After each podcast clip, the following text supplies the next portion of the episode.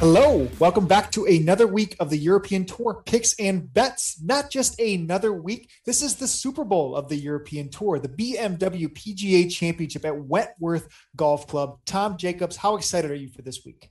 We don't often get just an empty week just to talk about the European Tour. I feel like everyone's going to be like, oh my God, it's just European Tour. What do? You come and watch this show. I will be there Sunday afternoon, hopefully cheering on one of our bets, maybe one in particular we both obviously like, but look, it's a great week. It's a really good week. We've got the added layer of the Ryder Cup selections as well to come following the conclusion of the event. It's been a very exciting week. We've got the Solheim Cup still going on as we speak, so try not to get distracted too much by that, but yeah, really good week to look forward to. Absolutely, a lot of fun golf played over the the last, I guess would say, week, 2 weeks leading into all of this. I mean, the Tour Championship is probably not even near the headline of what the golf was played. Patrick Cantlay, of course, taking that home. But, my eyes have been glued on the Solheim Cup. The Italian Open was, pretty exciting on Sunday. I felt, once again, Tom, through 18 holes, the 2 weeks ago, wonderful. James Morrison, we're on him all over. Feel great.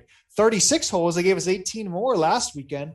Minwoo Lee, here we go. Two clear. Guys, kind of a stone cold killer, 2 wins already. Of course, he's not going to let up. And man, are these weekends just killing people? It's unbelievable. Some of the rounds that guys in contention are putting together, especially those that we happen to have our money on. So it's a little bit sad that Minwoo did not have much the rest of the way. But what did you think overall in the Italian Open? I enjoyed it. I think that the reviews I read on the golf course weren't exactly enthralling. I think Oliver Wilson basically said there wasn't a memorable hole on the golf course, which is a slight concern considering it's going to be a Ryder Cup venue in 2023. But look, it did a great job, I think, in terms of the actual tournament they played this week, right? I mean, it was a 7-under lead after round one, 13-under one on Sunday. And to be honest, that was a battle on the final day to get to that 13-under score. So obviously we saw the twin in Nikolai Højgaard, Højgaard follow up Rasmus's win the week before. I think we've kind of mentioned, haven't we, that I don't think there's an awful lot between the two of them. I think there's a big reach for Rasmus because he had those 2 wins and then he got a third. And when he got that third, I kind of thought maybe there is a bit of a significant difference between the two. But then Nikolai gets in the field, late invite on Monday. Not even sure if he was in the field by the time we were talking about it on the show last week. But we've mentioned it a few times, his ball striking has been leading up to that. And if you think back way back to 2019, before me and you were even doing this show, he went head-to-head with, or toe-to-toe, whatever you want to call it, with Sergio Garcia at the KLM Open. Actually bested him on the Sunday, shot one shot better. He was just one behind and lost by a shot. And I don't think when it's all said and done, there'll be too much between them in terms of wins. Yeah, I think it's a valid point. And we obviously saw, far deeper numbers on Nikolai leading up. It was disappointing he wasn't in the field when we had our kind of Monday research, because recent ball striking, when we like to kind of chase that, was something he absolutely had. So good on him. I mean, history kind of having that back-to-back weeks with the Twins. Yeah. We're seeing the Cordas, of course, in the Solheim Cup right now too. But man, it's pretty special to have kind of that situation, especially Twins at their age, be able to pull that. So that was some exciting golf. And also we have the Korn Ferry Tour Finals that wrapped up. And we tweeted, earlier this morning, 5 of the 6 guys basically that were full-time European Tour players all advancing to the PGA Tour. Aaron Rye, Matthias Schwab, Lucas Herbert, Christiaan Bezuidenhout, and Kurt Kitayama sneaking through. And then, of course, the one and only not making it through. Sadly, the one that I would have thought was a shoo-in almost, Robert McIntyre, did not make the weekend in either of his first 2 events and did not even tee it up on the last one, decided to go home, clear his head, and try to get ready for Wentworth here. And I do think it's damaged, like I said, I think last week, it damaged his Ryder Cup chances as well. And I think you have to chase that PGA Tour card, okay? It's the holy grail. That's what it's all about. Us as European Tour fans and commentators, whatever you want to call us, are going to be disappointed to lose players of that caliber to a PGA Tour schedule. But ultimately, it's the pinnacle of the event. We want to see these guys eventually when the PGA Tour events, and people want to look to us as information for what these guys bought on the European Tour. It's great to be able to share that with everyone. But I think in terms of the Højgaards we just spoke about, they're probably candidates to go over there at some point soon. Crockers and people like that as well. Horsfield should be over there full time in in the not too distant future. So it just happens. It's not a feed at all. It's anything but, because the guys come back over here and play. And this field in general shows that. Absolutely. And I think it's, without further ado, kind of diving into, again, the biggest event that we see all year. Now, BMW PGA Championship has had a laundry list of incredible winners. Francesco Molinari comes to mind in that epic run that he had. Danny Willett, Tyrell Hatton being the two other recent winners. Alex Noren knocking off Byung-hun Ahn, notching a win here as well. Some very fun golf has been played throughout the years. This course, I guess the best way, it just kind of tests every part of your game. I think of kind of the tree line setting that it's hard to really overpower with a driver, but you see Rory McIlroy doing it at times, opening with terrible rounds, closing with impressive rounds like he does here and there. But the closing holes, back-to-back par fives, are always a lot of fun. 16 is very short as well. You can really birdie yourself in, but it's a par 72, close to 7,300 yards. Tom, being so close to you, what are your thoughts on the course and what's the skill set needed to compete here? I did a great justice. I think it's an event we've seen a lot in the past. It was remodeled slightly again in 2017, and I think the move to September that's happened since the start of 2019-2020 renewal is a significant factor. The weather does change. May it be very wet. September it tends to be dry, although this is England, so it can rain on any given week. But I think that if the wind gets up, despite the fact that it is tree lined, it can be a significant factor. I think that, the small greens and the treacherous around the greens at times, is there are some really funky shots. And I think you see it, every time I used to go, I remember as a younger adult, every weekend you'd go there and you'd miss a load of stars that had missed the cut. I remember Justin Rose missing cuts, Poulter missing cuts. So you want to see them and they're not there because, they might shoot 68 one day and 77 the next. It's one of those courses that can really catch up with you fast. It's a tough start. The middle gets a bit hairy as well. So, you do see some good scores. I mean, it's been 19 under and 20 under the last 2 years. But then before that, it's kind of a mix. Chris Wood beat Rickard Karlberg with 9 under. Matteo Manacera won 10 under in a playoff. 6 under Luke Donald right back in the day, 2011. And that was after the 6 under Simon Cahn win as well. So it has variations. I think that now that the better players come over and there's more of them, it's deeper. I think the score just gets better by natural progression. I think it's strong iron game. I don't think you do really overpower it. I think it's strong iron game and making up around the greens if you miss those small greens. Yep. Amen. I totally agree. And with being the only show in town this week on professional golf formats, we're going to see some really, really large DraftKings prize pools for the week. We have the main $15, which, we never get this style of tournament, has $50,000 to first place for the week. We have a really strong $555 as well that has a 4 max if you prefer that kind of route. And there's a lot of single entry contests that have opened up too. But to have, a contest with $150,000 in prize pools is something you see perhaps once a year on this off week. And it happens to align with, Wentworth this week. So as we dive into the board, I want to take this time to make sure if you are, supporters of us in the past, we really appreciate it. If you could like, subscribe, review, leave comments. Tom's all over the YouTube comments, getting back and forth interaction. We appreciate that. So if your first time, diving into European Tour this week, we welcome you. Thank you for listening.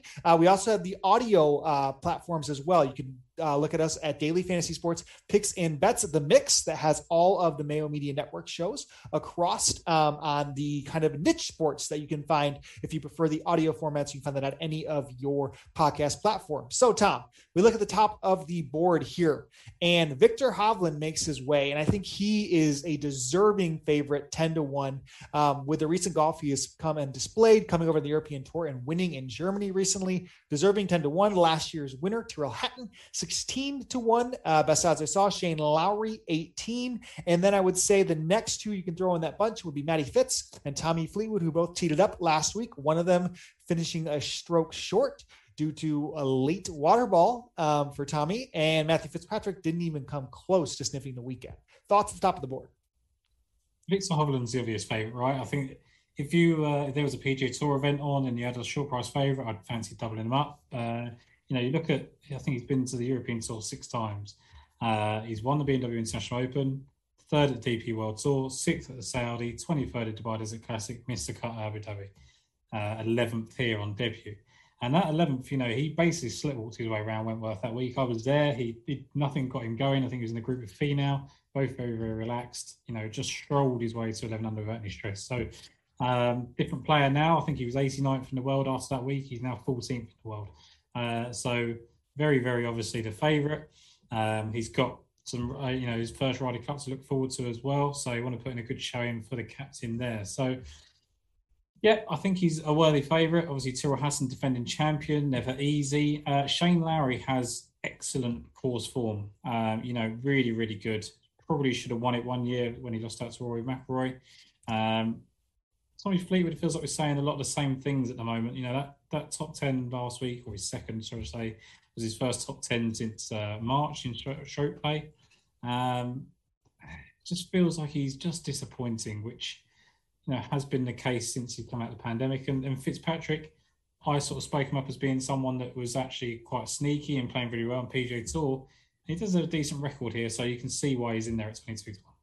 Yeah, absolutely. And it's not that I am making a conscious decision to avoid this, you know, side of things. On DraftKings, I'm going to probably be plentiful with Viktor Hovland and, you know, looking into Hatton and mixing it up there with some Fleetwood. But the real one when it comes to the betting market is just beyond this range for me where I'm going to start my card.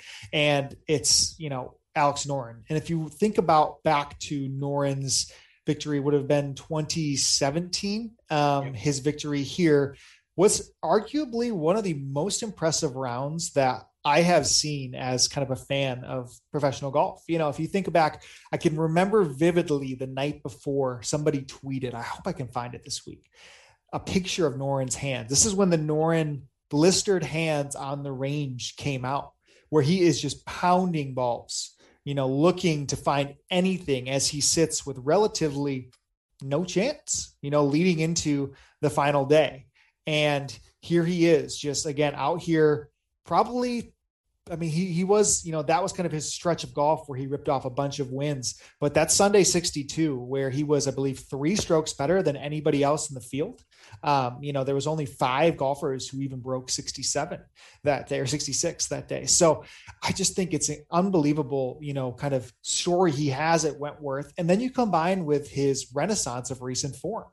I mean, somebody who has, I would say, a mediocre year at best has came alive over the FedEx playoffs and kind of leading in. I actually thought he might maybe have a chance to sneak into Eastlake, but you know, you can see him with his best finishes, I would say, of the year with a T9 at the BMW Championship, a T4 at the Northern Trust, 2 really, really strong events. We saw that T4 at the Rocket Mortgage, which, you know, that doesn't even kind of hold a candle, I think, to those 2 top 10s there. So we're seeing him on full display from a tee to green standpoint, you know, gaining tees almost every single week off the tee. Approach has been well, and we know his short game, especially on the greens, is very impressive.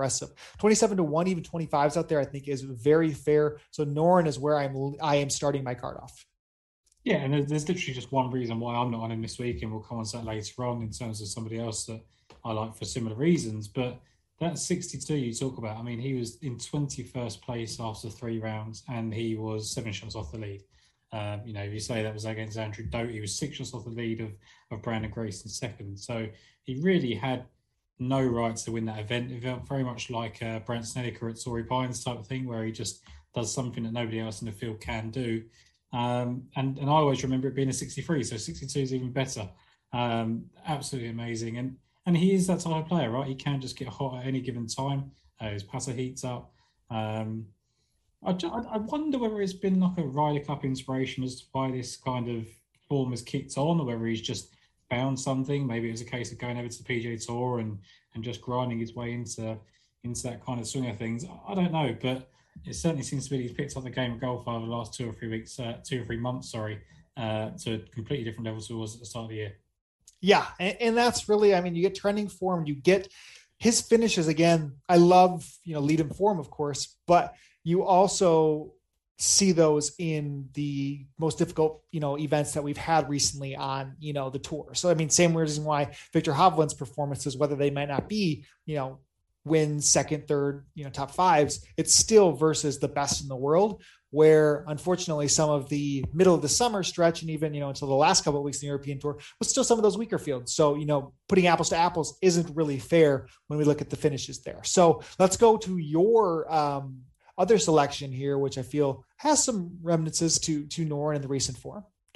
Henrik Stenson has just been a completely different golfer over, last three events or so.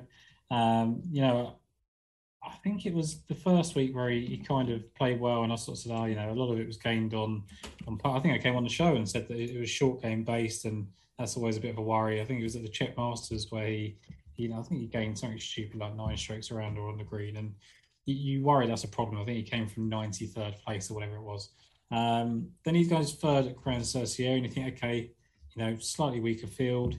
Comes back, and then he leads away after round one last week and finishes 15th, and it's just been a clinic. It's just been the old Henrik Stenson. He's just got the groove, those irons back in. We know he doesn't play the driver very much off the tee. He doesn't need to here.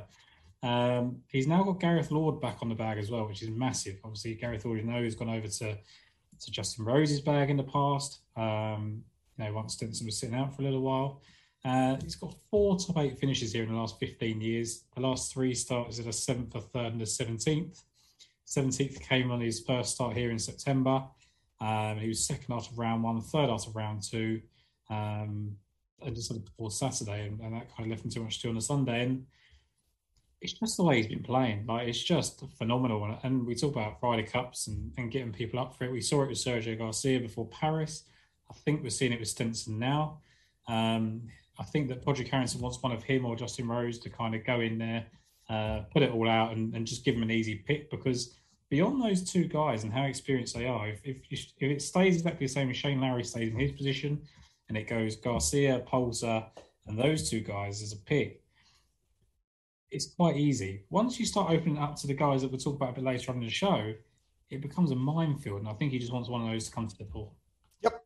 Yeah. I would agree that the ease of the picks seem like they could be there if the chips fall the right way, but is that the best side? We'll debate that a little bit later on, but is it the best way they could structure this team? I don't necessarily agree, but they could absolutely make a statement this week and say, all right, here we go. Let's ride. Yeah. For me, I'm going to stay one more in this range as well. A guy I think had one of the better debuts at this event. Would have been 2019 with a 3rd place finish. Christiaan Bezuidenhout is that style of golfer, in my opinion, that just is the epitome of a grinder, in addition to just a improving ball striking game. He's short off the tee, but that doesn't really be too much of a detriment here. He's very accurate, so he can play from the fairway. Short game is lights out. It's kind of, in a sense, the guys maybe are a little bit better off the tee, but Willett has that type of degree in his game. Hatton's a better version of that. But, I think Bezuidenhout just carries a lot of just trust and reliability, and somebody that I'm very strong on going into this tournament. He also was one of those golfers who locked up the PGA Tour card, like we mentioned. So it's twofold. You're either playing, on house money. There's no pressure. He realistically isn't going to make the Ryder Cup. I guess... Is he probably, we can pull it up. Can he, if he wins or no? No, he's South African, so he can't play. That would also make sense. That's very embarrassing, but we'll see him in not too long then. But so if we think, gosh, I'm going to get roasted for that. I can't wait. But I was just thinking of the other guys that can win and get in. So if you think about Bezuidenhout, who last time we saw him, Korn Ferry Tour Championship, 64 on Sunday. Round of the day, we saw, if you look at those 3 events, 10th place finish in the first one, it needed a strong finish. Everything, everything's on the table, all chips right there. If it can fall through, 64 round of the day, it's just enough for me in momentum that you come over there, you're playing ease free, and you'd like to put on a display. And that just all adds up to 35-1. In my opinion, it's just enough value in my opinion for that number. He went to that little stage in there, it was kind of 16-1, 18-1, 20-1, and I could just breeze straight past him in the betting. And now he gets that sort of 33-1 number, 30-1 number, where you think, okay, now I've got to give him a second look. Very, very impressive, like you say, yesterday, 64. And there's always that worry that it's just one final round that's caught your eye and it doesn't really matter. He was kind of out of contention, but he was trying to push for something. But he was 10th at the Albertson Boys Open as well, the first playoff event. 58th in the middle wasn't so great, but he's been very, very steady. He's always going to make the weekend, you feel like. I can't remember the last time he missed the cut. He's got to go back to the Scottish Open last season for his last missed cut. So he's just going to give you a great run there. And yeah, it's one of those ones where I always think that he relies an awful lot on his short game, but that can't always be a bad formula at this course. We've spoken about the fact that if you do miss greens, you need to get up and down. I think he can do that. So yeah, Christiaan Bezuidenhout, I like the pick. It's just not for me this week. Yeah, very fair reasonings. For me, I when I stack my card in this range, I like to, because those are probably win only bets for me, unless you can get a really good Bezuidenhout number. But I'm going to get deep down into some other each way bets later on. So in the mid range, who to you kind of stands out as potential? And they're also DraftKings plays. A lot of these guys we kind of talk through do represent this mid tier of DraftKings salaries, which I am, I'm probably going to be heavy into the $15 this week, with a pretty large player pool. So definitely going to have exposure in these guys as well. I think there is a ton of names here that, you spoke to me about Matthias Schwab earlier on, led the Corn Ferry event in greens regulation. Victor Perez here was second on his debut last year. He's obviously chasing that final Ryder Cup pick. 2 top 18 finishes in the last 3 events. I think he's coming to form just the right time. You mentioned, obviously, Francesco Molinari. The thing with Molinari is his price was 50-1 last week, and we mentioned that it looked big, but realistically for the way he's playing, it wasn't. And it hasn't really moved. And I know it's a good event for him, but he didn't show enough at the Italian Open for me to have any sort of interest there. Then you've got your guy Guido. He is an absolute powerhouse. I'm sure I'll let you come on to him in a minute, but Garrett Higo played very well on debut. And then I've got a couple of picks here and one to avoid after some information we got last minute. Yeah, if you look, I'll pull up the DraftKings salaries as we go and kind of talk through where it stands kind of in that mid-range. But if you look, okay, so we see guys that we've mentioned our names so far. Guido, 8,600, 66-1. Best irons we've seen out of him on the calendar year. Absolutely going to be betting that. Disappointing, to say the least, I think, last week. Thursday was horrid. Sunday was horrid. Friday and Saturday, not too bad. But those irons were way better than what we have seen recently. So you kind of put the middle with the better and you just keep going. So 66-1 again, we're getting numbers on these golfers, which are some things we haven't seen in a substantial amount of time with the stretch on the European tour. So Guido, $8,600. Last week or 2 weeks ago's winner, Rasmus Højgaard, $8,400. We'll be playing, him. Matthias Schwab, $8,100. Victor Perez, $8,000 flat. I think a lot of good things to be said. If you get in the higher range, we're going to see Robert McIntyre, who I'm hoping plays well, will take the chance in DraftKings relative to the betting market, 8,900. Hoping he goes a little bit lower owned. But that's kind of the $8,000 is I think you can really pepper. Schwab will have to hit some putts to pay off from a each ways point, which I just had to make a selection, ultimately not getting there with him. But let's talk through another golfer who has had, I would say, polar opposite events at times where everybody's on him. He withdraws or misses the cut by a mile. Weeks, if you keep betting him, even if he's at 28-1, has shown that he can have some of the best golf in the world. Why are we both on Sam Horsfield this week? Because hopefully he's not going to do what he's been doing on Fridays for the past 6 events. He is a superb golfer. He was 15th here on debut. And I think he was 3rd after 54 holes that year as well. Yeah. Had a realistic chance of winning there, and the occasion got to him. I think he was behind Rory and Francesco, so it's big guns to chase.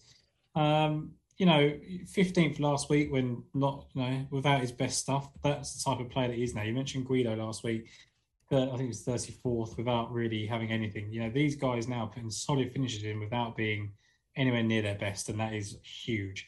23rd at the Czech Masters, again, horrible Friday. 6th at the Kazoo, what happened? Didn't like Friday. 5th at the BMW International Open. It's just been littered with really, really good chances. He wasn't good here last year, but he was just coming off the back of those 2 wins, if you remember, kind of it wasn't back-to-back, was it? It was one in between, but the Hero Open, the Celtic Classic. I just, that debut performance, you know, where he was 2018, where he really turned it on, and I really, really like that. And I just, he strikes me as the type of player. I mean, he's going to have Ian Poulter there this week, who's always been a kind of mentor for him. Surely someone's going to be in his ear, like, just do everything you can to get onto this Ryder Cup team. I don't think he can probably do it at this stage. I don't think he's probably done enough to get picked just yet. But he would be a huge asset in terms of the way that he hits the ball. If he could somehow really impress this week at Wentworth. Yeah, it's just so much talent, so much literally leading the field and around here or there, if not twice a tournament, you know, just shades of something that's ready to break through, and why he's been on so many betting cards, kind of in lead up, you know, in the 20s at many of times. Yeah. So to see him, you know, at this kind of number, you know, is very impressive. You have to play. If you've been someone that's been backing Sam Horsfield all season, you just have to play him this week, right? And that's why I've backed him, because I think at 10-1 and 12-1, I'd just rather avoid him. You know, anything can go wrong. He can shoot those kind of 77 rounds on a Friday or whatever it is, where he misses a ton of putts, he can pull out, whatever. But when it's 70-1, you know, I really do not need a lot to go right for him, because he's already doing it. You know, we talk about someone like Sean Crocker as well, a very good friend of his. You know, both of them are just elite ball strikers. Both of them are PGA Tour ready. They're just putters and one good round away from just really elevating their games. Yeah, the separation to me in the betting market is not enough to go with Crocker over Horsfield in that opportunity when they're very similar numbers, especially because Sam has gotten over the line when Sean's still chasing that first one. But on DraftKings, Horsfield's 8,500 while Crocker's 7,800. So Crocker's bound to be popular at that range. But there's also another golfer at 7,800. I feel remiss if we didn't select, but there's a rumor going out there. Can you confirm, is Richard Bland on your betting card this week? Richard Bland was going to be very close to my betting card. And then we got the inside information that he is been and accursed. And when Cust picks golf, we avoid. So Richard Bland, sorry, sir, but that excellent run you've been on at 48 years of age, defying the odds, continuously performing well, has just been absolutely obliterated. You can expect to go back to the Richard Bland that we used to take the mick out of every single week, laugh at in your face, because that is going to happen again.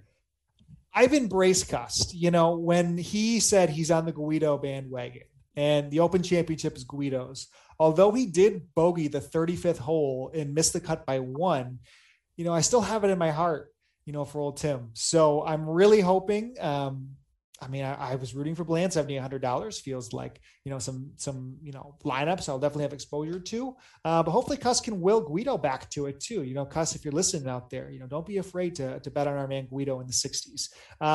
If we keep going on down, I thought there was a glaring number that I couldn't pass up for Callum Hill.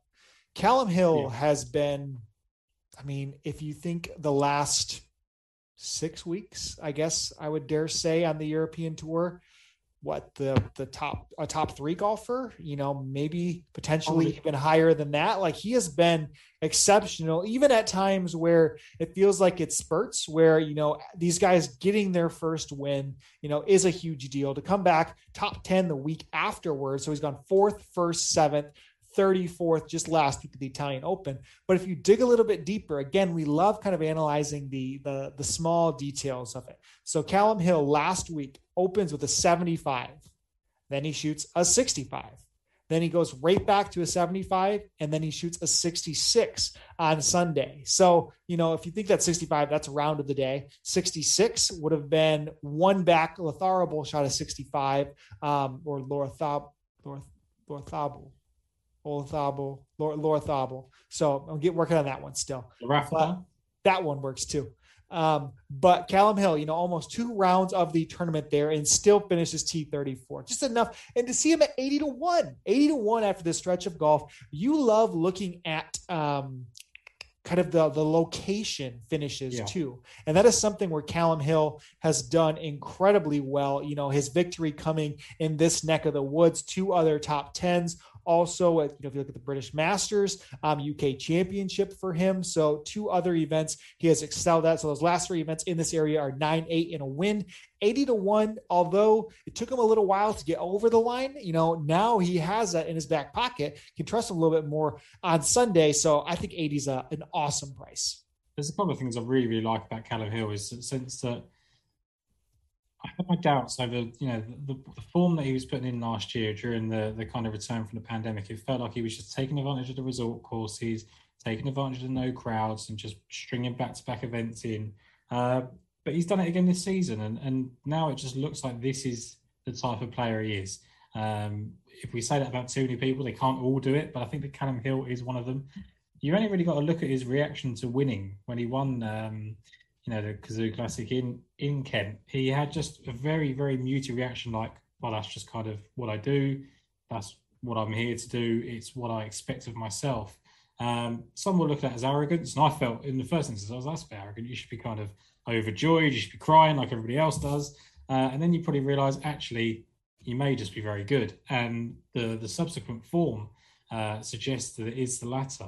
You talk about location form, like you say, he's played very, very well in England, played British Masters well twice, hasn't played here yet, which was just the one concern for me, along with someone like Johannes Veerman, who as well is in very good form. Both got their wins recently. But I don't think I'd let that put me off. I think, if you weren't going to mention him, I was. I think we talk about this, or I talk about this an awful lot, but you look at these guys at 25-1, you don't want to be on. He won at a short number, as you'd expect, but you want to target these guys at these events. On the PGA Tour, you get the players, you get the WGCs. On the European Tour, you get this, and the Dunhill links. The field gets stronger. They go out to a big price. There is nothing that Callum Hill has done wrong to go out to 80-1. There is just some guys that have come over. And you look at the guys that are shorter, Adam Scott, Justin Rose, Tommy Fleetwood, Lee Westwood, Ian Poulter, right? I know they've got a lot to play for. I know they've got a lot of name value.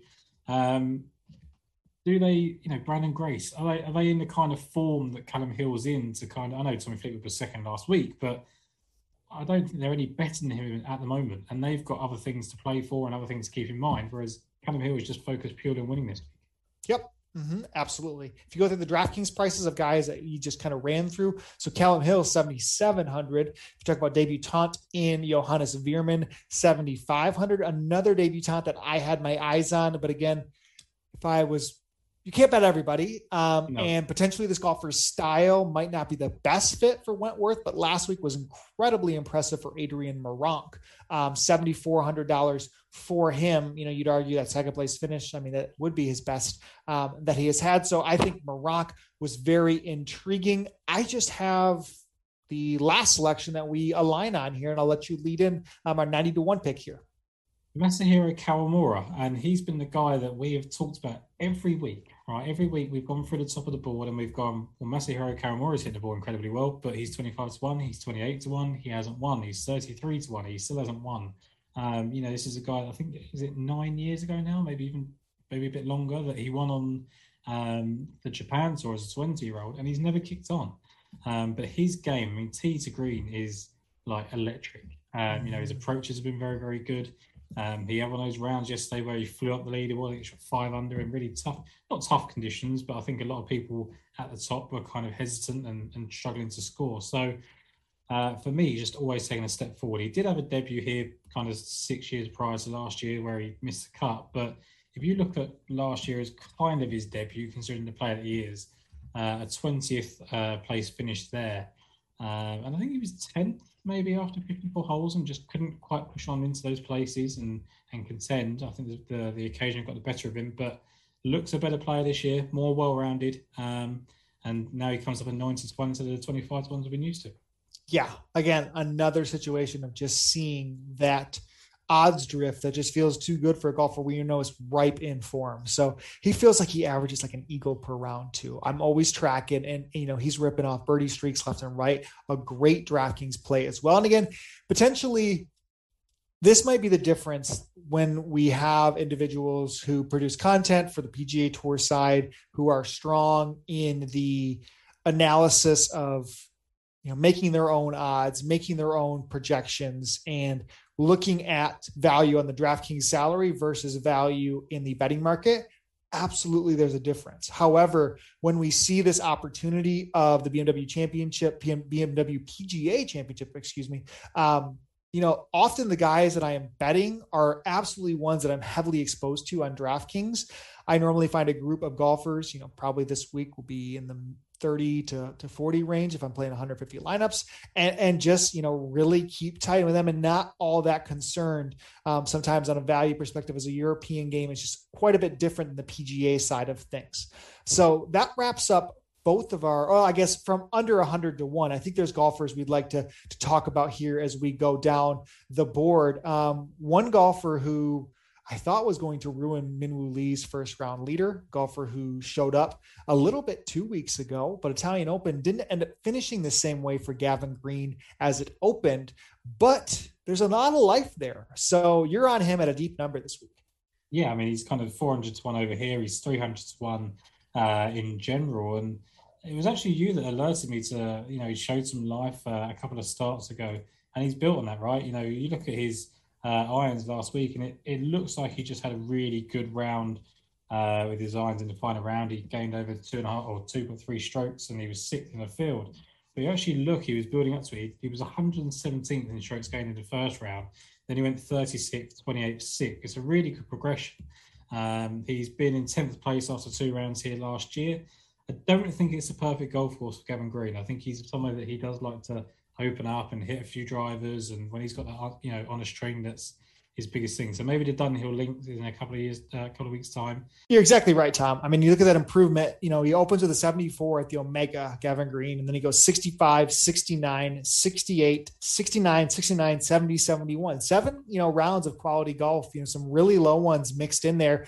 24th place finish, at the Italian Open. I'd say similar. You spotted something in Lucas Bjerregaard too, when he kind of sparked that run where he ended up, having some really strong finishes paying off on DraftKings. So maybe this is being early on it. And if you look at that price, $6,500 on DraftKings for Gavin Green, very affordable, potentially a very way to differentiate yourself too. And I think that's what we need to go through as the 6Ks here, and kind of needle out who we're interested in. And maybe there's ways that we can be top heavy, because like we've mentioned so far, there are a lot of guys up the salary board we like. So we need to find some guys who present some value down here.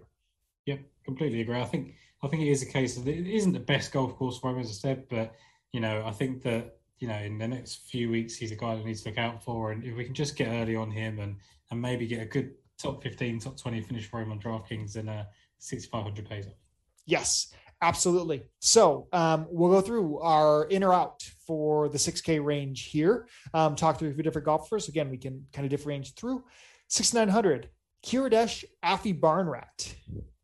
Yes, he's been flashing up in recent weeks. Yes. I'm just meant to say yes, aren't I? No, that's okay. That's okay. I can't believe I now have to say this. Pablo Larrazábal. That's it. It's great. No. All right. I think I'm in. $6,900. Played exceptional, I think, last week. Renato Perator, $6,900. No. Agreed. Ryder Cup captain, Pádraig Harrington, $6,900. No, too much to do. Let's keep going here. 6,800, Victor Dubuisson. No. How about Zanotti, 6,800? Zanotti, yes. Okay. I knew you'd be there. Let's go. Benjamin Hebert, 6,700. Yes. I think he's been kind of sneaky lately. How about under the radar, Graham McDowell teed it up this week, 6,800. No, vice captain duties. Jazz Janawatanan, $6,700. Yes. Joachim B. Hansen, $6,600. Yes, played well last year. How about Miguel Angel, $6,600? No. Ashley Chester, $6,600. No. Brandon Stone, 6,500. His ball striking is still really good. It's kind of a miracle he's not making any cuts. Tapio Polkinen, 6,500. No. First round leader here two times. I think he was first round leader twice or 2 years ago here. Golfer made the cut last week if we talked about him. Sunday 68 for Sammy Valimaki, $6,400. Yes, hit the ball well. 13th on debut. Nino Bertazio, $6,400. No. Gets thin down here. Julian Surrey, $6,300. Two made cuts, three made cuts in a row. Would love to, but no. I wish he could really pull through. I like Surrey. We mentioned him, Lucas Bjerregaard, $6,200. I thought he was going to win here not that long ago. Was he a third? Yeah. Top five, yeah. Yeah, I mean, no, but... Yeah. Robert Carlson will stick with the Champions Tour, $6,200. Yeah, vice captain duty, just leave him alone. Man, it gets tough down here. Daniel Gavins is $6,100. Yeah, a winner not that long ago. I know, but I think they're down here for a reason, right? I think that as much as you do need to find guys down the bottom, I think 6,800. I mean, Gavin Green's a good little differentiator, but I don't have a ton of confidence in him. Oh, I got one. No. Francesco Laporta, 6,400. Yes, we're giving him the benefit of the doubt. Yeah.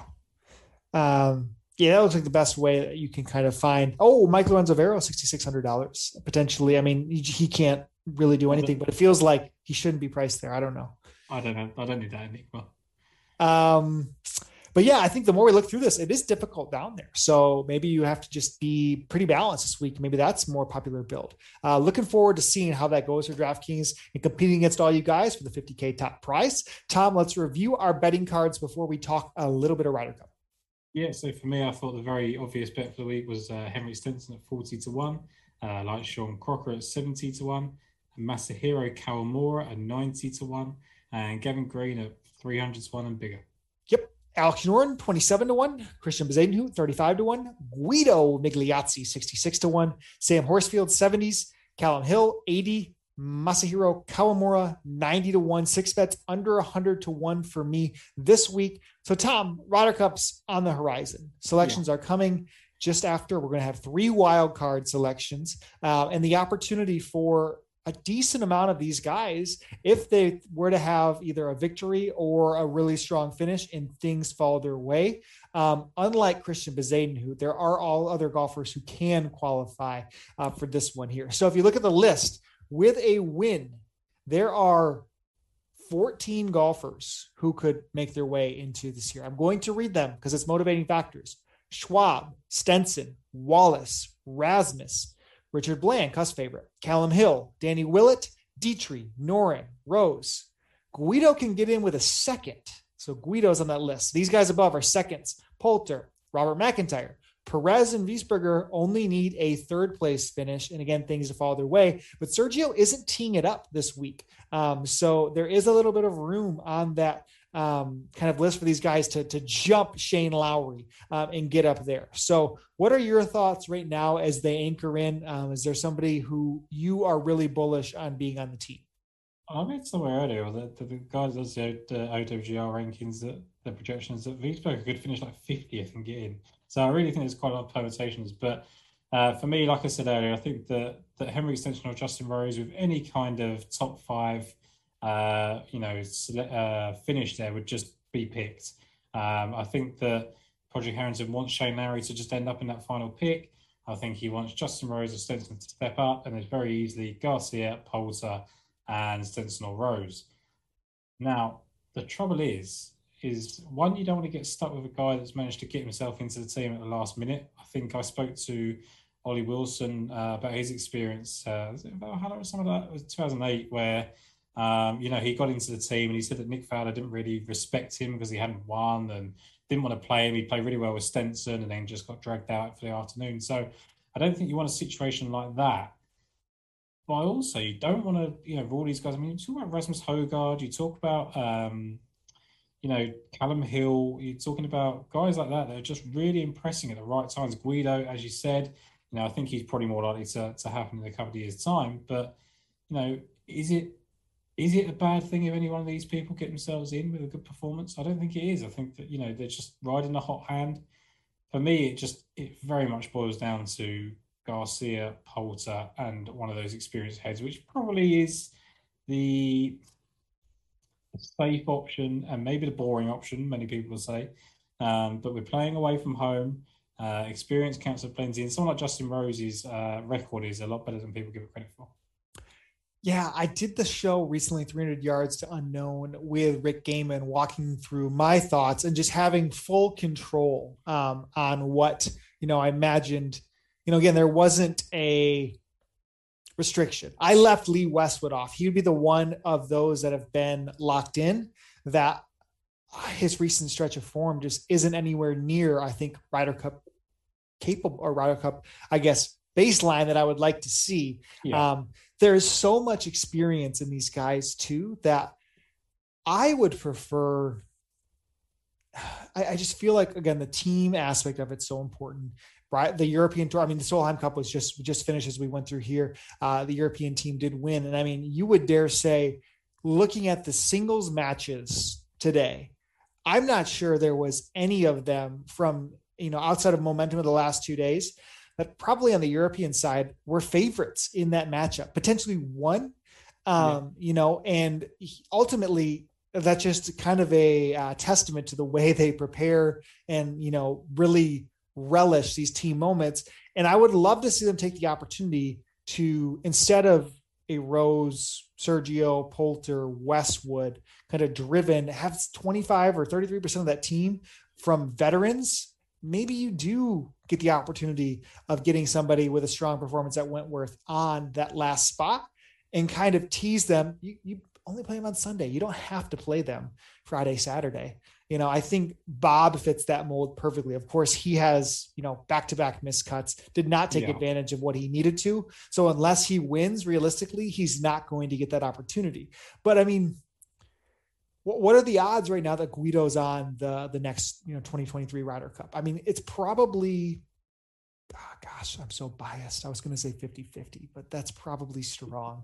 But I mean, but he's got a good chance, isn't he? Yeah. Like, being in Rome, like if you can build this around Guido, like give him a little bit. Build it around Guido. Forget John Rahm. Forget never Rory heard of him. Rahm, who's that? Guido. But that's, I don't know. That's kind of my head, is be like, show somebody the way. I think the thing is with the Ryder Cup is that, like, when you've got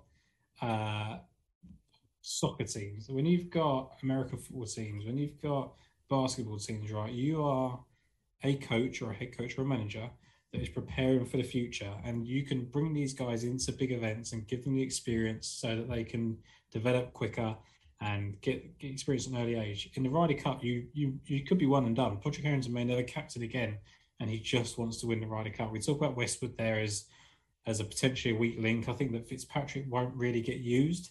I think that he will play potentially a foursomes with a stronger iron player, but he won't get used in the four ball sessions. But you look at Westwood and Garcia's record together. I think they've played 7 times. I think they've gone unbeaten. Or they may have lost once. I did do this on the show last week, Travis Fulton. But they were like literally just, they've been unbeaten, definitely in foursomes. And, you know, it's just incredible what they can do together. And I don't know, do you add someone like a Rasmus Højgaard to that now, when he can just get himself in 2 years' time?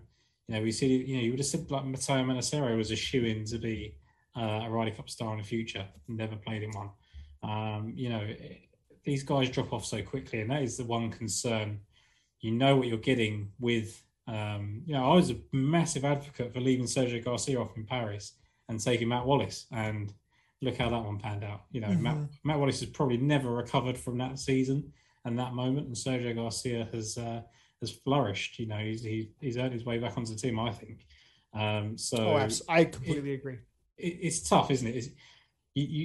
I think the trouble is with Stricker is he's given himself too much to do. Like, he's given himself 6 picks because he didn't want to happen what happened over the last couple, where they've had to miss guys at the last minute. They've taken like Phil Mickelson to the Golf National and left like Kevin Kisner at home. It would have been perfect for him. Not perfect this year, but, you know, Billy Horschel missed out just that one year after those FedEx Cup playoffs. I think they wanted to leave themselves so many options to make, but now they've just got too much to think about, that they're just kind of going to make it worse for themselves. Whereas Europe have got 3 picks, 2 of them are spoken for, and I think that last one's up for debate. Yeah, I mean, the other one who's trending again, if Alex Noren does win, what we've seen out, he's like that hot pick, you know, potentially that. I mean, what he beat, I mean, he had the clinching putt, not the clinching, but the final putt, right, in Paris, that, you know, he's just shown enough recently that I think, you know, anybody could be of value from that sense. So I think that nobody would complain if Alex Noren went over Justin Rose or Henrik Stenson. If a Bernt Wiesberger or a Callum Hill or Rasmus Højgaard or Guido or someone goes in and either doesn't play and doesn't really contribute and then loses in the singles because they get a tough draw and we lose, Pádraig's just going to get absolutely hammered for not taking Justin Rose or Henrik Stenson. And I mean, Pádraig Harrington has never done things the way everybody else wants to. He's always been in his own, he's sort of walked his own sort of thing. So yeah, I think he's the guy that if anyone was going to give someone a chance, he would do it. I just think that someone has to step up to the plate at Wentworth this week and force a decision. And it's such a good event for that purpose. Yep. I completely agree. And do you think that's going to, sorry to cut you off there, do you think that's going to kill people's chances to win this week? Like, is Callum Hill, now he's seen that he can actually get into the team, is he nervous? It's such a big tournament, you know, that, I mean, is less pressure better, you know, is Bezuidenhout free rolling this week in Schwab and Rye and these guys that have, you know, what they've achieved, you know, Callum Hill realistically to end up the season is just playing for, you know, climbing up the world rankings, WGCs, you know, he's in the top 100 now. So it's a motivating for fun for some, for Robert McIntyre the last 2 weeks, you know, I think he's somebody who loves those moments. But man, you know, the pressure might have been too much. You see him posting on social media, you know, after frustrating rounds, need to get better, need to work harder, you know, skips the KFT finals, you know, because potentially it was a lot on him. You know, I think so much of the kid, and maybe it was a lot for the pressure of the moment. So, you know, you reflect on that, but then also it's how much goes into course fit. You know, you mentioned Rasmus Højgaard, you know, a couple of times. I think about Hazeltine, where Thomas Peters was electric, you know, unbelievable, you know, somebody like his nature. He would be an unbelievable wild card that, you know, it can't happen, but who's that course fit type of guy that maybe you could find down that ranking? And the thing is as well, when you think about, you know, that's a really good example of Thomas Peters. Rafa Cabrera-Bello was a star the week that he played. I think he had 3.5 points. Nicholas Kolsarts was electric at the start of Medina. Like, the guys you don't expect to step up actually do a really good job. And they're slightly older than what Rasmus Højgaard was at 20 years of age to get thrown straight into the Ryder Cup. He's going to get heckled a lot by American fans. But, you know, he stands up to, you know, pressures of winning final rounds. And, you know, he's going to have a, you know, if he gets played in pairs, is he going to get put with someone like a Rory McIlroy? Is he going to get put with someone like a Sergio Garcia or someone like that to help him along? These guys can handle it, right? They know they're all professional golfers and they're all good enough. And Callum Hill, I think, would get up for something like that. Robert McIntyre certainly would. It's a shame that he has completely died off, because I was pretty much against him getting into the team for quite a long time. Everyone was talking about him as a certainty, and I kind of found it a bit of a nonsense. But, you know, he does have the perfect fit. You know, he's played well in championships. The way he drives the ball, the streakiness with the putter. He's not the best putter, but just every now and then he gets on a run with them. A bit like Shane Lowry, just rolls them in at the best point. So I think there's a bold choice to be made, and I just ultimately think it will just go down to the three people that are obvious. Yeah, it's more than likely that someone plays their way in. Yes, I couldn't agree more. So I think it's a exciting week from a lot of angles. You know, we love this event as is, whether there was nothing on the line, you know, we love this event. So in my opinion, you know, there's so much to play for. There's so much opportunity in the markets for us to take advantage of with these deeper odds, with the DraftKings prizes. Just really excited, and make sure to communicate with us, whether it's in the YouTube comments, whether it is, you know, Twitter. We're always open. Apparently I live in those comments. It's great. I just love to dive in there. And, you know, but in all seriousness, we've had some great, I mean, I'm sure you've had messages to Sky. I get messages kind of weekly now, which is really nice. You know, I really enjoy the show with you and Sky. Can you help me with these picks? And I'm more obliged to. And sometimes I give bad advice, sometimes I give great advice. We had a guy messaged us last week that said that he took down a contest thanks to our picks, and great. Like, you know, that's what we're here for. You know, we want you to enjoy it as much as we do. We enjoy talking about it for, you know, for the hell of it. And and you guys making money is just a bonus on top. Nope, you're exactly right. I think that's so important. And for those that don't dip their toes into the European tour ever, this is a grand week. Build up, do some Ryder Cup research, check out these guys that maybe you aren't as, you know, in line with. I know a lot of them do play PGA Tour events, but you know, they're not the favorites that you get to see like we have this week. So just really enjoy the BMW PGA Championship, root on who, you know, you're going to be betting. Our cards hopefully align with the stars with you there on Sunday. Make sure to wear your sunscreen, Tom, if it's going to be sunny out there. We remember last time what happened at the Open Championship. You know, if it's pants, maybe you need pants again too. But no, I'm excited for you. And I think I might wear something identifying, and I might just shout "Baba Booey" or mashed potato or something like that, just to stand out. You know, that could be great.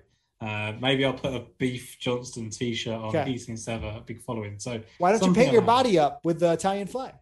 We know exactly that. Hey, if he's in contention on Sunday, time, you have to do something. I will literally get an Italian jacket. I'll pop the collar. Yes. DJ Paulie D. In we go. Amen. That's it. And the sunglasses. Absolutely. Yes. I have good feeling for Guido this week. Italian Open was just an appetizer. You know, this is the full course that we're going to have this week. But good luck, everybody. We enjoyed having you on here. And please, again, reach out at Skyhook DFS. Tom, where can they find you? Tom Jacobs 93 on Twitter. Perfect. Feel free to reach out, guys. Thank you and best of luck this week.